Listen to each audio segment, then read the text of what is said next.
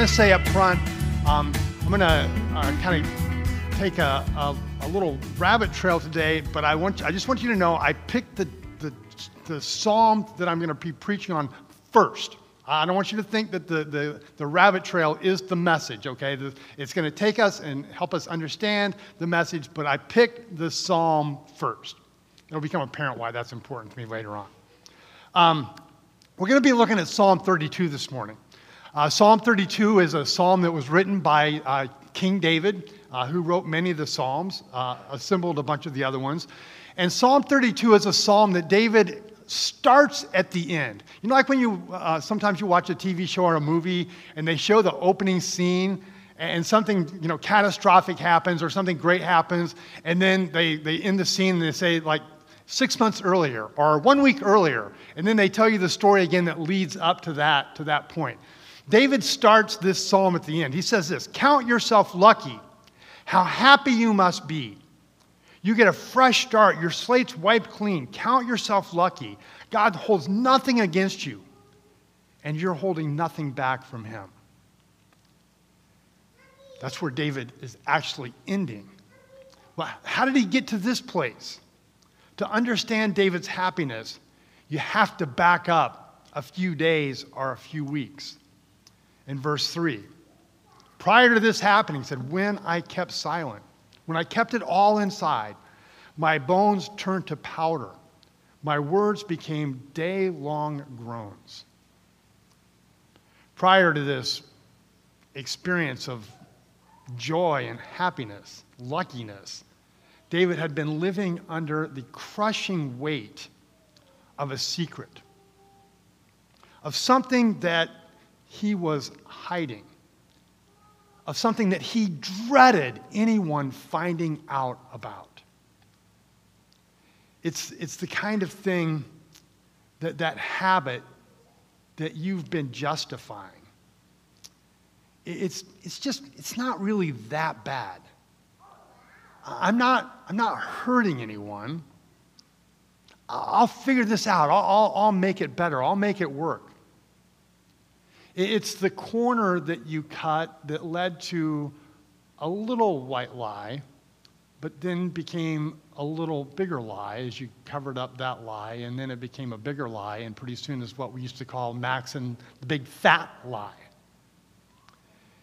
It's that thing that you happened that happened in Vegas, but didn't stay in Vegas, and now it's hunting you down.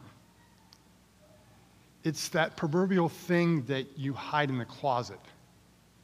The kind of thing that makes you ask, How could I be so stupid to have done this? How could I have been so stupid to let this happen? The kind of thing that you hope nobody else ever finds out, out about because if they ever do, they're going to think, How could you have been so stupid? How could you do something so dumb? Maybe it's more garden variety. But in David's experience, if you've got something that you can't tell anyone about, and you can't forget about it, if you've got something in the closet and nobody else knows and it haunts you, you have a problem. And everything inside of David and everything inside of the person who has the secret, we carry these secrets, Everything inside of us is saying, keep it inside. Don't let it out into the light of day. Don't tell anybody. Don't let anybody know. I hope nobody ever finds out about it.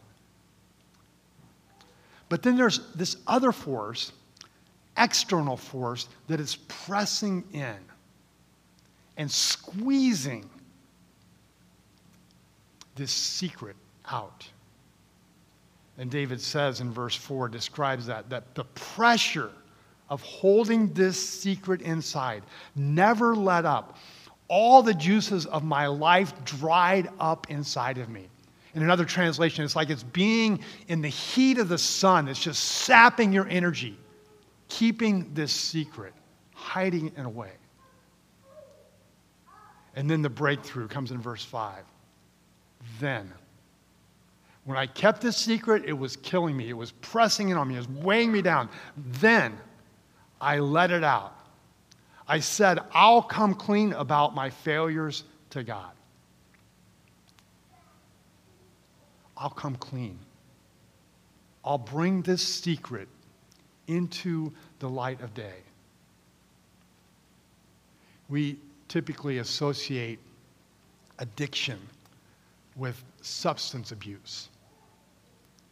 But addiction is anything that takes control over our life for comfort, for pleasure, for security, for escape, for meaning, anything that we hold on to, anything that we look to, anything that we pursue in place of God. And that's essentially what David is describing. Is something that has taken root in his life that is shameful. And it has a grip on him, and he doesn't want anybody to know. He doesn't want anybody to find out and it's weighing down on him. The 12 step program is probably the most effective tool for breaking addiction over the last several decades. Eight of the 12 steps in the 12 step program are about confession and repentance. Eight of the 12 steps say this if you want to get free, you had better start talking. Right? If you want to get free, you better bring that thing that's hiding down in your soul out into the light of day, no matter the cost, to be set free.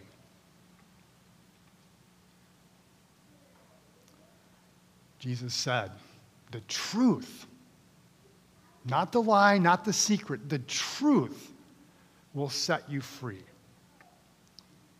And it's then that David said, Suddenly, when I confessed my sin, when I talked about it, when I let it out, when I brought it into the light of day, then he said, Suddenly the pressure was gone, my guilt dissolved, and my sin disappeared. And that's why David is so happy. That's why he starts out the lucky is the person who's not hiding any secrets anymore. I'm free now. Which brings me back, believe it or not, to Taylor Swift. You've all been waiting for this. I, um, several months ago, when I heard about the Taylor Swift tour, decided that I wanted to go to the Taylor Swift concert. And I, I didn't want to go because I was a Swiftie yet. I almost lost my ticket before the concert because I didn't use the word yet. I wasn't a Swiftie yet. I didn't necessarily want to go because it was going to be the biggest tour in the history of concerts. I wanted to go because my daughters love Taylor Swift, and I love my daughters, and I wanted just to be a part of the experience of doing the Taylor Swift concert with them. Now, prior to the concert, I have to be honest, there was a big part of me, a very big part of me, that was going as what you might call a sociologist. I wanted to see, I wanted to sit back and observe this phenomenon, whatever it was, and try and understand it. What is it about this that is so amazing? And, and I had this conviction prior to the concert, it's like, no, no, no, don't, don't go as an observer, go as a participant. Go, go and be a part of the experience. Go and enjoy it and, and just be, be a part of the whole thing. And I did. And it did not disappoint. It was a phenomenal experience. I had a great time. Um, thoroughly enjoyed being with my daughters and their friends, and they were kind enough and gracious enough to, to let me crash their party, which I was immensely honored by. I mean, I can remember a time in my life when my daughters would have said, You want to do what? right? And they actually, like, they didn't invite me to go, but when I said I wanted to go, they were like, Cool. and, and it was fun. Post experience, I reserve the right. Actually, I feel like I have the responsibility to say, but really, what is it? What is it about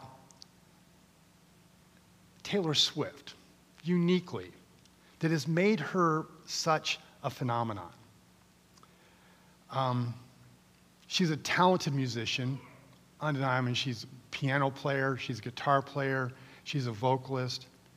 Uh, she's, she's a great performer. She, she puts on an, an awe inspiring show. I mean, just bells and whistles and smoke and lights and raising and falling stages and pits that she's jumping into. And I mean, it's, it's, it's a great, very entertaining show. But there are lots of great entertainers. There are lots of great musicians. There are lots of great performers. I think there are lots of great concerts. Taylor broke Ticketmaster. She, she sold out like 20 stadiums, dozens and dozens of shows in less than an hour. She's putting on what will expected to be the first billion dollar tour in the history of the world. She's actually been um, credited with boosting the economies of every city that her tour goes into. It's a phenomenon. I think part of her story is beyond her performer, her musical talents and her, her um, talents as a performer, is that Taylor Swift is a, is a storyteller. And the story that she's telling is about identity, about roles, about expectations that people have of her, about people have of women, about people have about um, success and failure and, and meaning. That she um, talks about relationships in general, about good relationships. Um, she loves her mom and, and writes songs about that relationship. She talks about um, bad relationships, um, about like all the liars and the, and the dirty, dirty cheats. And she talks about ugly relationships, most of which have to do with something um, to do with Kanye West. Um, she talks mostly about love interest, specifically, about wanting love, falling in love, being in love, failed love, requited love, lost love, and questioning love.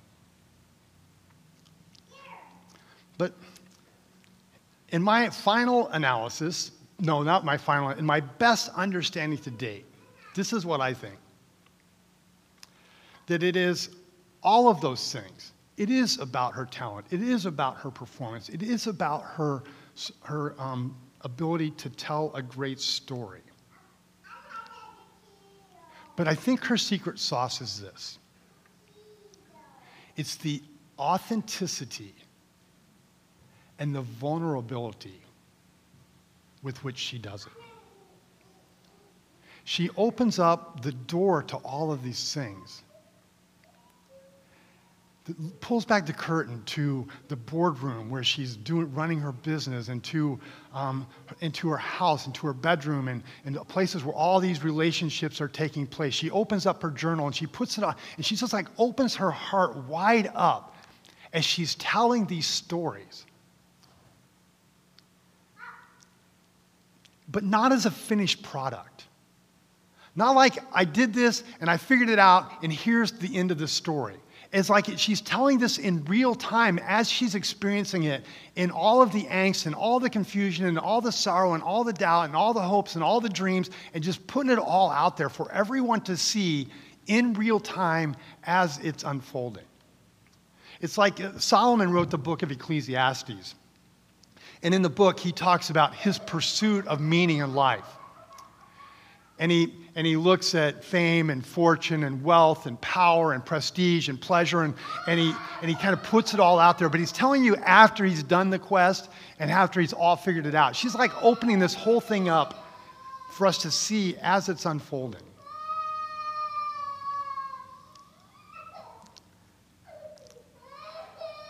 it's um, it's like this. Okay, so I I listen to her songs, and, and I say this to to my Swifty friends, mostly my daughters. I say, you know, I listen to this song and I'm trying to understand this, and I hear her say in one song, or even in the same song, I was like, I am strong, I'm powerful, I'm a woman, I've got my life under control, everything is great. I don't need a man to make me whole, I don't need a man to, to, to complete me.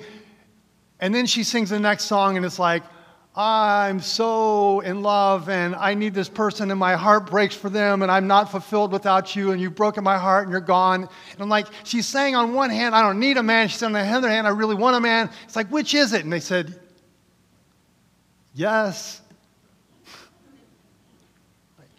yes. She's not solving the problem. She's just putting it all out there for everyone to see. In a culture that lures us into projecting the best version of ourselves or the one that will get us the most attention on Instagram. Taylor Swift has mastered the ability to put words to things that her fans think and feel, but that nobody says. And she invites them to then explore those things together with her. She actually said in the concert, she says, I write songs because I think and feel things, and I feel like I'm alone. But when I sing these songs in the stadium, and you all sing along with me, I feel like I'm not alone. Taylor is tapping into the human desire to be known completely and loved fully. Naked and unashamed was the way that is described in Genesis. As David said, Lucky is the person who has let everything out of the closet and has nothing to hide anymore and is loved and is powerfully engaging. And I've got to land this thing, and it's ultimately not a message about Taylor Swift. The danger is that, like this simultaneously miraculous and completely predictable ending of a bad Christian movie, that I'm going to sweep Taylor Swift's angst under the rug. I'm going to try not to do that, okay? Paul um, was strolling through the streets of Athens one day. It could have been SoFi Stadium. And among the many idols that he saw in the city, he found one that said, An altar to an unknown God. An altar to an unknown God. That is, you have all these gods that you're worshiping, and you've covered your bases so fully that you figure you probably haven't covered them all. So there's one out there that you don't know, and they've been an altar for that God. And Paul, as he speaks to the Athenians that day, affirmed their zeal. I can see that you're very hungry for truth. I can see how badly you want to know what's real. David said in Psalm 8, spoke of this truth. Human beings were made a little lower than God and crowned with glory and honor. Human beings were made and crowned with glory and with honor, with something that is to shimmer, with something that is to shine, as something that is a reflection of the glory of God. And none of us are that. None of us live a life that is crowned, completely revealed with glory and honor. And that's what sin is. Paul says elsewhere that all have sinned and fallen short of what? Fallen short of the glory of God, fallen short of this glory for which we were created. And shame is the difference between what we were made for and what we were meant to be and who we actually are. And it's that, the difference, the gap between what we were made to be, our glory and honor, and who we are, that gap is what we are compelled to hide. What we hope that no one will see. And it is what Jesus came to restore. So it's probably a surprise to no one that I think that's what David was dealing with in Psalm 32 when he's got this secret that he's hiding and it's crushing, he's being crushed beneath the weight of it and bringing it out into the light of day. And what Taylor Swift is trying to do when she writes a song and sings it to an audience that is trying to figure out why they feel like they're less than what they were meant to be and still long to be that and somehow be who they are and where they are and known and loved in the midst of it.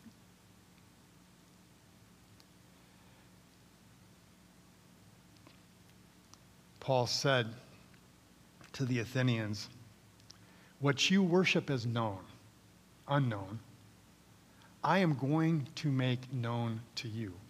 I'm going to tell you what it is that you're looking for. And what you are looking for is God. And He's not far away, He's not off in the distance. He says it's in Him, it's right here with Him that we live and move and have our being. Jesus said, There is nothing concealed that will not be disclosed or hidden that will not be made known. What you have said in the dark, you will be heard in the daylight, and what you have whispered in the ear, in the inner rooms, will be proclaimed from the roofs. Everything, everything hidden, Jesus says, will be revealed. The good, the bad, and the ugly. And shame is not a human construct. It's not like false guilt, that there really is something wrong with our humanity because we were made for glory and honor and we've fallen short of it, and that's what we don't want anyone else to know about. And this stuff, you can't just shake it off. You cannot shake off true shame. It is the blood of Jesus that was shed for the forgiveness of our sins. There is freedom that is available to us the removal of the shame, the restoration of our glory. And it's all covered by Christ. For you died, and your life is now hidden with Christ in God. When Christ, who is your life, appears, then you will also appear with him in glory. Who Jesus sets free is free indeed. Who Jesus sets free, who Jesus cleanses, whose sin is covered, atoned by the blood of Jesus, the glory is restored. And so, to the saints among us, Jesus announced that the kingdom of heaven is upon us. He said, It's here, this day of freedom, this day of the restoration of glory, it is upon you. Ask for it, pray for it, seek it. It's coming. It's not fully arrived yet. But be confident in our hope, passionate and humble in our pursuit. Are we as hungry and thirsty for this glory as the people who pack a stadium?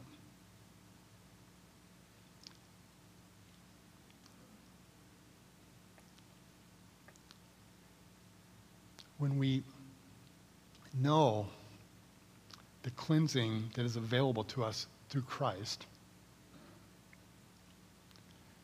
we forget it and we're not there yet. This is what we Christians tend to do fake it, pretend.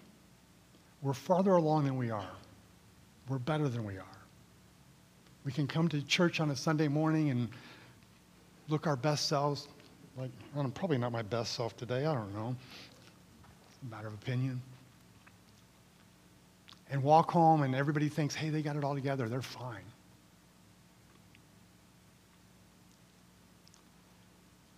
Are we honest?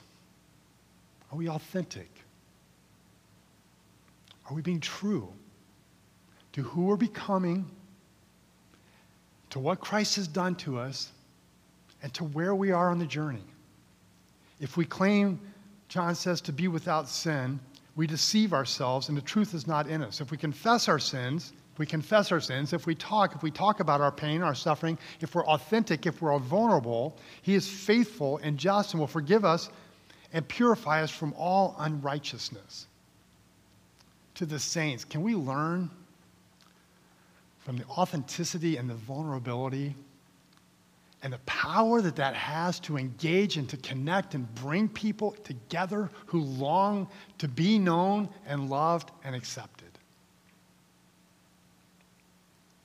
To the saints, to claim what's ours and watch and wait and pray and let's live in real life and real authenticity and real community because honestly, that's what the people hate about the church. It's what people hate about Christians, and it's what they love about Taylor Swift.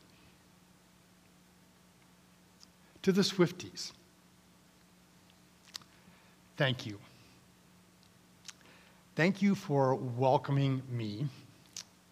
Thank you to my daughters and their friends for letting me crash their party. For the lady who took my picture with my shirt on, because she thought it was so cool that I was there with my daughters. Uh, for the Swifty young ones who gave me these little friendship bracelets because I didn't know and showed out without any, and they thought, this guy needs some help here. That was really cool. Collectively, to the Swifties, collectively, I was enchanted to meet you.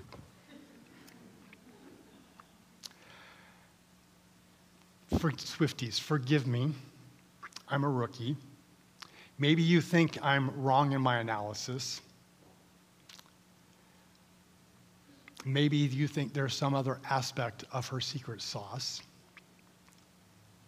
Regardless of whether I hit it on the spot or not, the offer is true.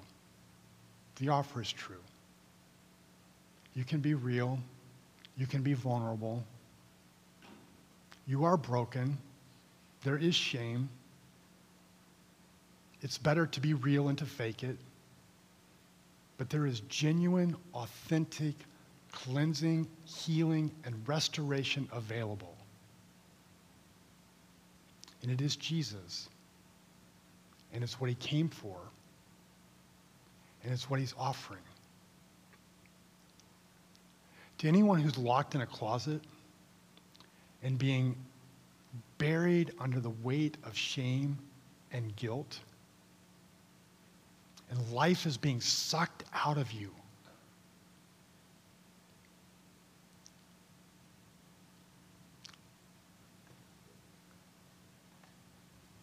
I encourage you, I plead with you.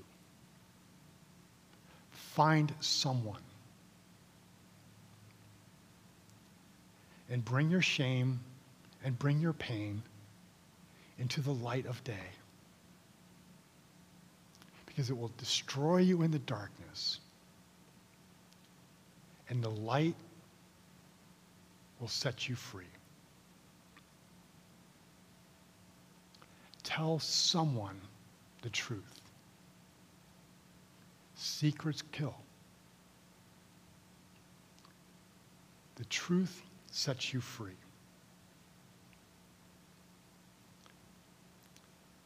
And in closing, I'd be lying to say that I don't wish the church was more like a Taylor Swift concert. Right? One of the things that I read about after the concert was this idea of collective effervescence. Anybody ever heard of collective effervescence? Yeah, right? It's this idea that when a bunch of people come together around a common cause, our theme, our event, that it creates this collective energy that is powerful and compelling. And it just doesn't happen at Taylor Swift concert. It happens at all concerts. It happens at football games and basketball games and, and all over in different areas of life. It happens in a powerful way in those contexts. The day is coming when Taylor Swift will be but a shadow not Taylor Swift, the Taylor Swift concert. And that collective effervescence will be but a shadow. Because Jesus is going to return in glory. And David ends his psalm this way Celebrate God, sing together, everyone.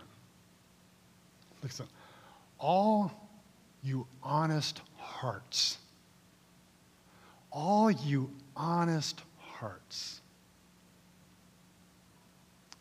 not fake, not pretend. All you honest hearts, raise the roof. That's the end of the story. It is the biggest, greatest, most amazing celebration, not just 20 cities and 146 shows or five continents. Every tribe and tongue and nation Every knee will bow and every tongue will confess that Jesus Christ is Lord to the glory of God and for all of eternity.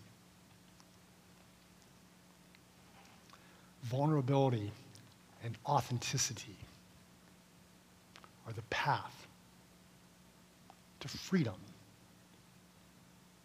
in the presence of God and the company of the saints. Thank you, Taylor Swift and her Swifty friends, for helping me see more of what I want the church to be, more of what I want us to be.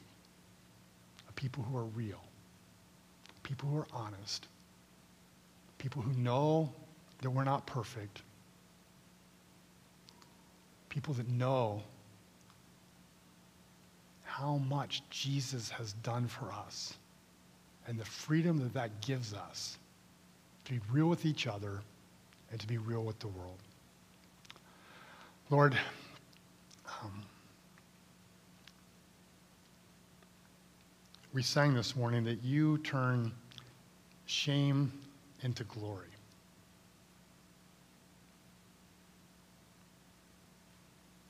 And every day, every day, we are haunted in our humanity by this gnawing sense that we were made for more, meant to be more than what we are. And everything in us wants to hide that.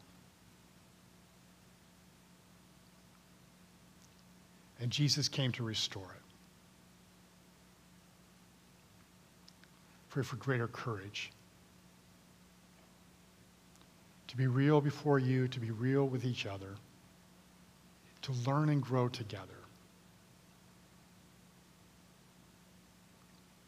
to offer not our finished selves, but our in process selves that invites people in into our lives, into our stories and together, we can learn and grow and explore and live more and more fully into the, into the glory for which you created us. I pray in Jesus' name. Amen.